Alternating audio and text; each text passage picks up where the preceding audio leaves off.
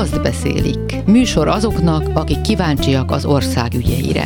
A szerkesztő műsorvezető Józsa Márta. Jó napot kívánok, Józsa Márta vagyok, Szombathely, Szeged és Eger a mai helyszínek. Fodor Ármin, a nyugat pont hu szerkesztő újságírója arról számol be, hogy a szombathelyi matek tanárok is a lábukkal szavaznak a státusztörvényre. Bod Péter a szeged pont hu-tól két bűnügyekkel vádolt önkormányzati képviselő történetét meséli el. Weil Zoltán az egriszin pont hu-tól pedig a gazdátlanul álló egri laktanyáról tudósít. Fodor Árminnal beszélgetek, a nyugat pont hu újságírójával. Most már így gyakorlatilag állandóan körbeszaladgáljuk az országot, és azt nézegetjük, hogy hol és mennyi tanár mondott föl melyik iskolában, mi a helyzet nálatok. Jelen pillanatban a mi információink szerint a Szombathelyi Nagy Lajos Gimnázium öt tanár távozott, ez az öt ez mind matek szakos volt, közülük hárman a múlt héten adták be a felmondásukat, ketten pedig ezen a héten. Ez egy szintén néhány napos hír, hogy további négyen távoznak a Zrínyi Ilona általános iskolából is. Itt viszont annyiban kicsit más a helyzet, hogy itt csak egy valaki adta be eddig a státusztörvény miatt a felmondását, hárman pedig családi okok miatt távoznak. Bár a családi okot, azt tudjuk, hogy ezt lehet úgy is megnevezni, hogy hát nincs, aki eltartsa a családot. Elképzelhető, igen.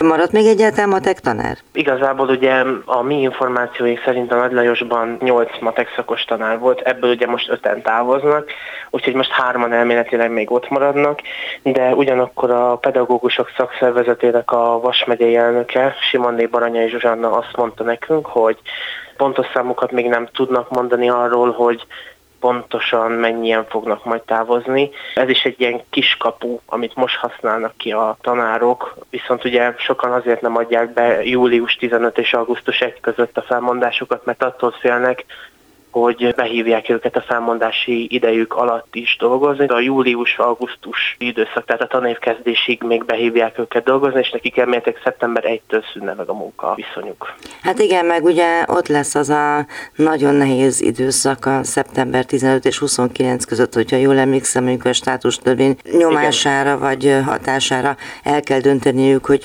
mit csinálnak, hogy viszonyulnak ehhez a szombathelyi, nem tudom én, szülők, gyerekek, azért szombat helyen voltak komolyabb megmozdulások a tanárok védelmében. Igen, voltak komolyabb megmozdulások, legutóbb azt hiszem egy júniusban, amikor konkrétan a, ezt a diákok szervezték, hoztak egy koporsót a szombathelyi főtérnek a közepére, amire az volt rá, hogy a magyar közoktatás is.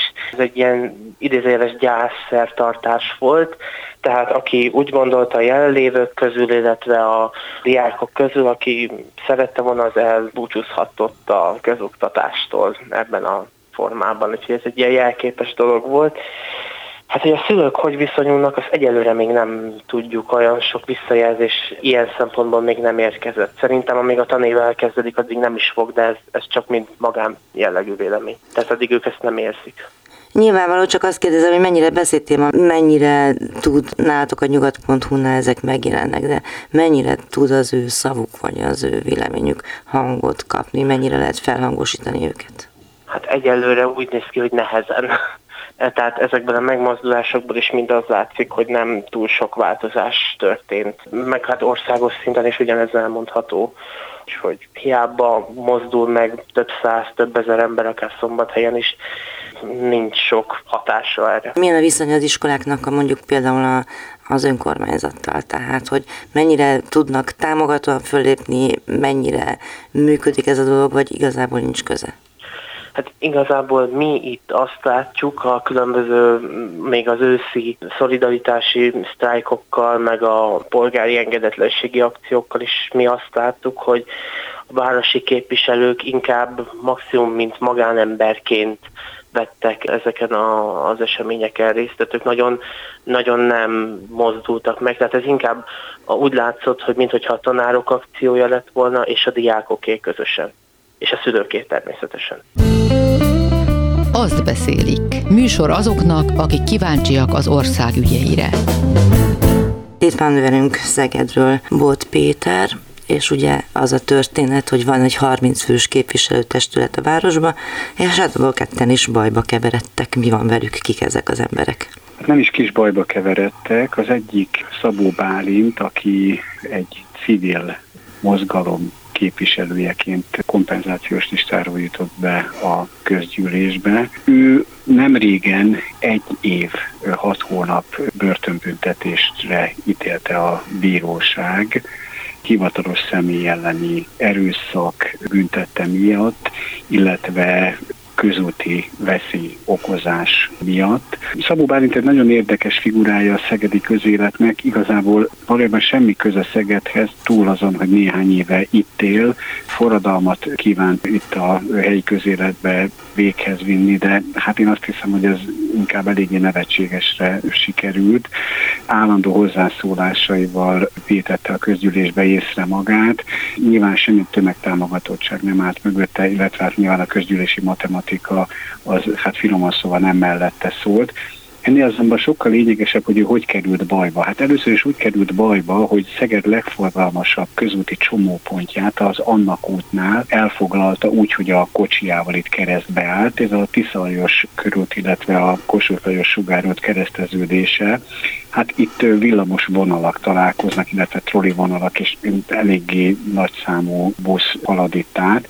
A Covid idején tiltakozásul a, a, a Covid rendszabályokkal kapcsolatosan ilyen demonstrációt tartott. A rendőrség nyilván kiszállt, letartóztatta, eljárás alá vonta, de ez nem volt elég, mert kétezer-huszonegyben Budapesten az Orbán Viktort szállító rendőrkonvoj igen, erre emlékszem, belekeveredett. Olyan gépkocsia van, amit minisztériumok vezetői gyakran használnak, most ez Csehországban gyártott márka, itt talán az orvosot, ugye ez némileg ilyen megtévesztésre alkalmas volt. Majd a budai várba is fölkísérte a miniszterelnököt ennek a kocsikonvojnak a, a, a révén. Ott dulakodott, keveredett a rendőrökkel, eléggé minősíthetetlenül szólt hozzájuk, és a problémát igazából az jelentette, hogy egyetlen idézést sem vett komolyan, tehát nem jelent meg azokon a bírósági tárgyalásokon, amikkel meg kellett volna jelenni. Elég ilyen törvényű ember lehet. Abszolút, és kétezer-huszonkettő november tizenkettedikén egy budapesti gyorsétteremben a rendőrség letartóztatta,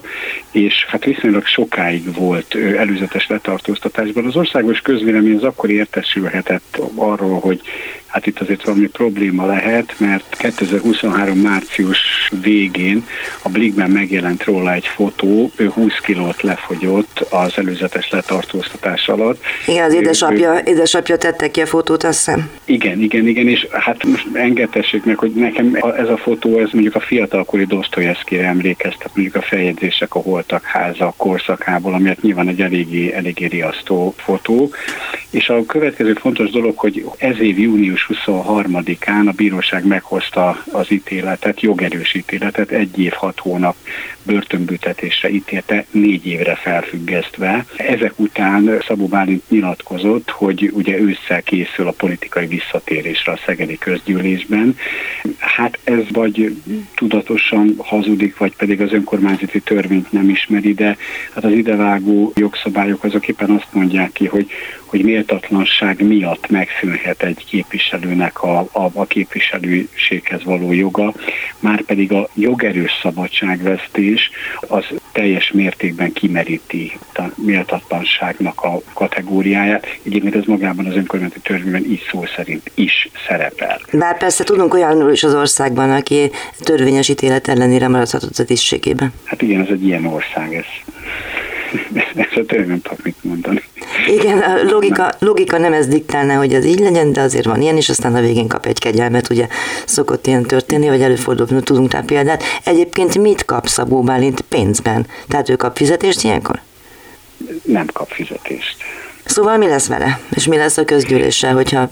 Technikai dolgok fognak történni, tudnék azt, hogy a kompenzációs listán ki volt, aki mögötte szerepelt, ezt most így hirtelen nem tudnám megmondani, de automatikusan ő fogja kapni ezt a helyet a szeptemberi közgyűlésen, amikor a nyári szünet után újra összeülnek, akkor, akkor ismét teljes lesz a közgyűlés. Bár mondom, ez a plusz-minusz egy ember, ez, ez mondjuk éves keveset számít, de hát nyilván ugye a törvények is azt diktálják, hogyha, hogy nyilván ki kell adni a teljes létszámában egy, egy, egy közgyűlést, tehát meg kell találni az ő utódát. Igen, és hát időközi választások már többet nem lehetségesek, most volt az utolsó.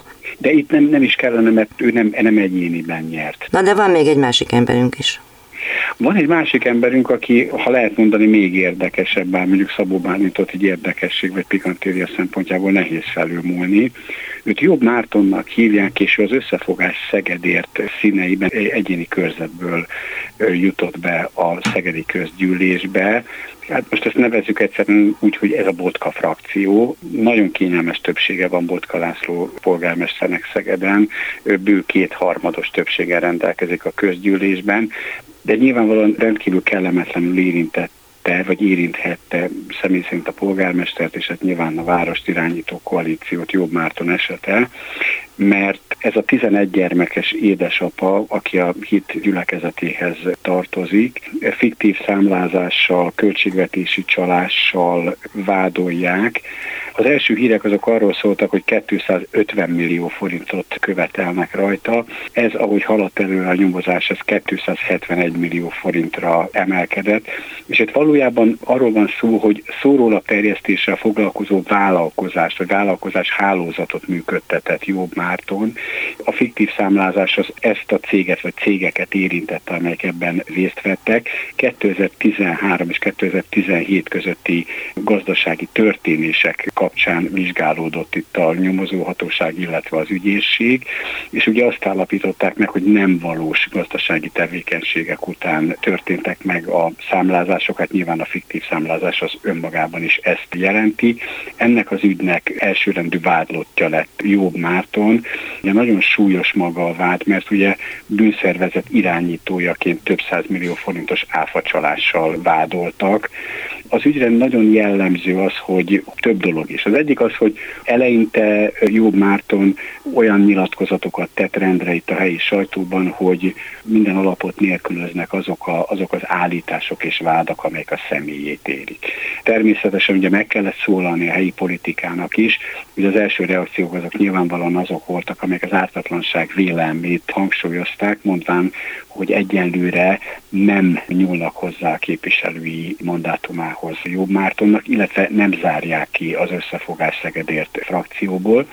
Aztán ez elég radikálisan megváltozott, mégpedig azért, mert Jobb Márton nem tudni a pontos hátteret, de tény, hogy egy idő után rendre olyan nyilatkozatokat tett, amelyekben élesen támadta a szegedi városvezetést. Ezek kapcsán, vagy ennek következményeként az Összefogás Szegedért frakció vezetője Avravo András egy levelet írt neki, amelyben leírta azt, hogy, hogy hát az ilyen nyilatkozatok miatt a, a frakcióból kizárják, úgyhogy Jobb Márton néhány hónapja nem tagja az Összefogás Szegedért frakciónak.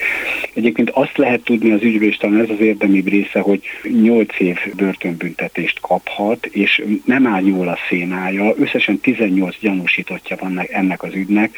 A másodrendű vádlott elismerte a bűnösségét, illetve hat olyan vádlottja van az ügynek, akik egyességet kötöttek a, a bírósággal. Ez olyan, mint a Völner ügy, mint a Völner-Sádl ügy valahogy. Igen, igen, igen, és hát nyilván ugye ez, ez az egyesség ez azt jelenti, hogy, hogy, hogy elismerik a bűnösségüket, és elfogadják a vádhatóság által megajánlott börtönbüntetést. Tehát, hogy mondjam, most nem akarok cinikus lenni, de hát innen szép nyerni, de azt hiszem, hogy innen már nem lehet nyerni. Tudnélik, itt a vádlott társai azok magára az elsőrendű vádlottra vallottak. Tehát ezek után ugye azt állítani, hogy Szeplőtlen Szűz Mária, azt azért, hogy mondjam, hát nem, nem hiszem, hogy létezik az a jó indulat, amihez komolyan el lehetne hinni. És egyébként bizonyos módon azt lehet, azt lehet mondani, hogy maga Jobb Márton is elismerte a bűnösségét, mégpedig azzal a ténnyel, hogy a kétszázhetvenegy millió forintot visszafizette a költségvetésbe. Tehát ezt azt gondolom, hogy nagyon nehéz másként értékelni, mint úgy, hogy azért ez, ez, a, ez a bűnösség elismerésének az egyik, hát szerintem egy elég erős jele. Szerintem az, hogy van eleve kétszázhetvenegy millió forintja ilyen körülmények között, az gyakorlatilag már maga is egy kicsit ilyen, hát gyanús történet, és ráadásul azok a dolgok, amikkel védekezett, hogy ő nem lehet bűnös, mert neki a szentírás, a mércéje, meg mit tudom én, hány unokájuk van a szüleiknek, és így tovább, azok egy kicsit nevetségesnek hatnak be, úgy látom, hogy mostanában ez a politikusi védekezésnek az iránya. Igen, igen, igen, igen. Egyenlőre nyilván folyik az eljárás, egyébként ez ahhoz képest, amekkora a, a vádlottak száma, illetve amilyen bonyolultságú az ügy, ahhoz képest elég ütemesen halad, ő elég sok tárgyalási napon túl vannak, de természetesen magának az ügynek nincs vége, tehát ítélethirdetés még nem történt, de ahogy előbb említettem, hát nem áll jól a szénája, nem a rossz indulat, vagy a, vagy a nem tudom én, az ellendrókerség beszél belőlem, hanem hát olvasva a bírósági tárgyalási napokról szóló beszámolókat, hát igen, érdemi védekezést azért az ő részéről nem nagyon lehetett érzékelni, mert azt, hogy ő, ő sportoló volt, ő mindig küzdeni szeretett, és hogy ő, ő bibliaolvasó ember, és hisz Istenben, tehát az, azt hiszem, hogy ez a tárgyalóteremben védekezés gyanánt, ez kevés. Azt beszélik. Műsor azoknak, akik kíváncsiak az ország ügyeire. Weil Zoltán Egerből, aki azt mondja, hogy van egy egri laktanya, aminek, mint ugye magyarországi laktanyák sorsainak általában nehéz élete volt, de mi a helyzet ezzel, hogy elhagyta a hadsereg még kétezer-hétben a laktanyát, és van egy épület? Hát ez történt Egerben is, ugye, hogy elhagyta a honvédség, állami tulajdonban maradt ilyenkor a, a laktanya, és akkor ugye mindenki kezdte, hogy mit lehetne tenni vele. És akkor általában azért jó érzésű önkormányzatoknál felmerültek ezek a közösségi célokra, valamiféle ifjúsági központ. Tehát vannak jó gyakorlatok egyébként országszerte, és hát ahol volt ehhez a jó gyakorlathoz pénz is, ott volt esetleg kormányzati szándék, hogy átadják az önkormányzatnak a vagyont, akkor ott egész jó dolgok is történtek, de hozzá kell tenni, hogy ez a ritkább. Egerben pedig hát egészen sajátos helyzet van. Egyfelől azért, mert az egri laktanya az tulajdonképpen már egy belvárosi ingatlanná vált. Valaha nyilván a város szélére épült az ezernyolcszáznyolcvanas években, de körbenőtte a város. három-négy hektár közötti hatalmas, a legértékesebb ingatlana lett a, a városnak, és hát ez az ingatlan aztán tulajdonképpen itt most ebek harmincadjára került, már hogy úgy értve, hogy, hogy rohad, felverte a gaz, és hát gyüledeznek az épületei. Milyen ötletek voltak, hogy mit lehetne belőle csinálni konkrétan? Tehát mit tudom én, az ifjúsági központon kívül még láttunk már olyat is, hogy akár szociális lakásokat, vagy nem tudom. Így igaz, hát Egerben is ugye az történt, hogy egyfelől az előző polgármester, a fideszes polgármester Hakis László beismerte, hogy a Fidesz kormányzatnak a vagyonpolitikája hát meglehetősen hektikusan működött az elmúlt időszakban, és például itt azzal álltak elő, hogy vegye meg a város ezt az ingatlant. De kitől? Hát az államtól. Az államtól vegye meg, és aztán ő kezdjen vele valamit, és akkor ilyen egy milliárd körül. Tehát nem, hogy mondjam, az ingatlan értékéhez képest nem olyan hatalmas összegért megvehette volna, de hát a városnak természetesen erre nem volt pénze, és hát utána az ingatlan fejlesztésre sem volt pénze. Tehát ő azt kell, hogy mondjam, hogy felelősnek tűnő döntéssel nyilván nem élt ezzel a dologgal. Az új polgármester már azt találta ki, hogy majd ő megszerzi az államtól, és majd, majd akkor itt lesz valami. Hát ezt a valamit ezt ugye nem nagyon tudjuk, hogy mi, mert egyelőre se megszerezni nem tudta, se koncepciót lerakni, hogy mi lenne ott. Így aztán a civilek vették a kezükbe a kezdeményezést, mármint hogy az ötletelés kezdeményezését, és elindult egy közösségi tervezés, ahol valóban a te általad is említett bérlakások koncepciója felmerült. Itt nagyon sokan arra gondoltak a helyiek, hogy ez nekik mennyire rossz lesz, hiszen ez egy ilyen lakóövezet, egy kellemes kertvárosi rész, még hogyha a belváros közel is, és hogy akkor ez a forgalom növekedés, ez ő nekik ellehetetleníti az életét. Tehát itt ugye bejött az, hogy lehetőleg csak semmi ne történjen a, a környékünkön. Akkor volt olyan ötlet, hogy az a rengeteg közigazgatási tevékenység, ami most a belvárosban tulajdonképpen be van szorulva, kezdve a rendőrségtől, A, a földhivatalon át. Tehát olyan helyeken van, amik, amik fizikailag nehezen megközelíthetők, azokat kellene oda elvinni. És hát ezzel is az a probléma, hogy egyfelől ezek állami tevékenységek, tehát itt az államnak kellene ebbe beruházni.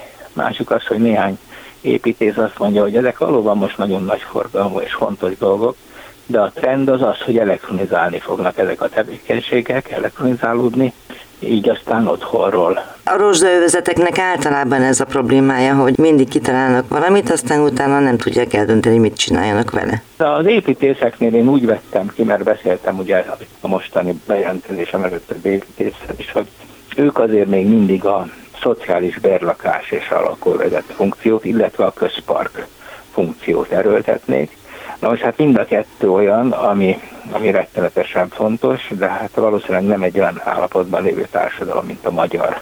Ugye eleve a közpark kultúránk ugye nem túl erős, tehát hogy minek kölcsön a közösség arra, hogy legyen parkja és, és kellemes környezete, ez nálunk nem mozdít meg hatalmas tömegeket.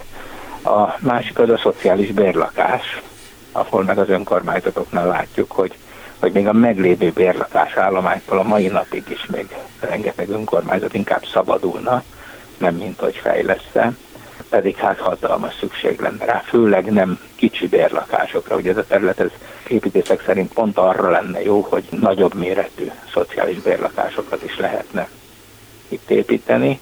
Itt mondom, itt a, a helyieknek viszont ehhez valószínűleg nem lenne meg a támogatása, meg hát ehhez is ugye kell a három dolog, tehát a pénz, a pénz, meg a pénz. Hát meg az önkormányzat, a kormányzat és mondjuk a helyi akaratnak az egybecsengése, de miért mondod azt, hogy a helyiek nem támogatnák azt, hogy bérlakások legyenek? Hát ugye azért, amit legyenek. Mondtam, hogy ez, ez, ez a nyugalmukat megzavarnák, tehát ha oda még költöznének be. Tehát a helyek az, hogy persze kell a szociális bérlakások, szóval ne itt le legyen. Ugye ez a, erről már talán korábbi bejelentkezések során is beszélgettünk, hogy ez a, ez a na az én kertem végében gondolat, ez azért nagyon mély gyökereket vert a, a társadalomba, így Egerben is, és persze mindenki szeretne elkerülni utat, csak azt szeretné, hogyha ne ott menne, ami, ami ő hozzá közel van, mindenki szeretne bérlakást, csak ne ott épüljen, ahol, ahol ő lakik, mert akkor azok majd hozzák a gyerekeiket, és aztán majd lesznek játszóterek, és ott majd lesz kiabálás, meg kutyák és autók,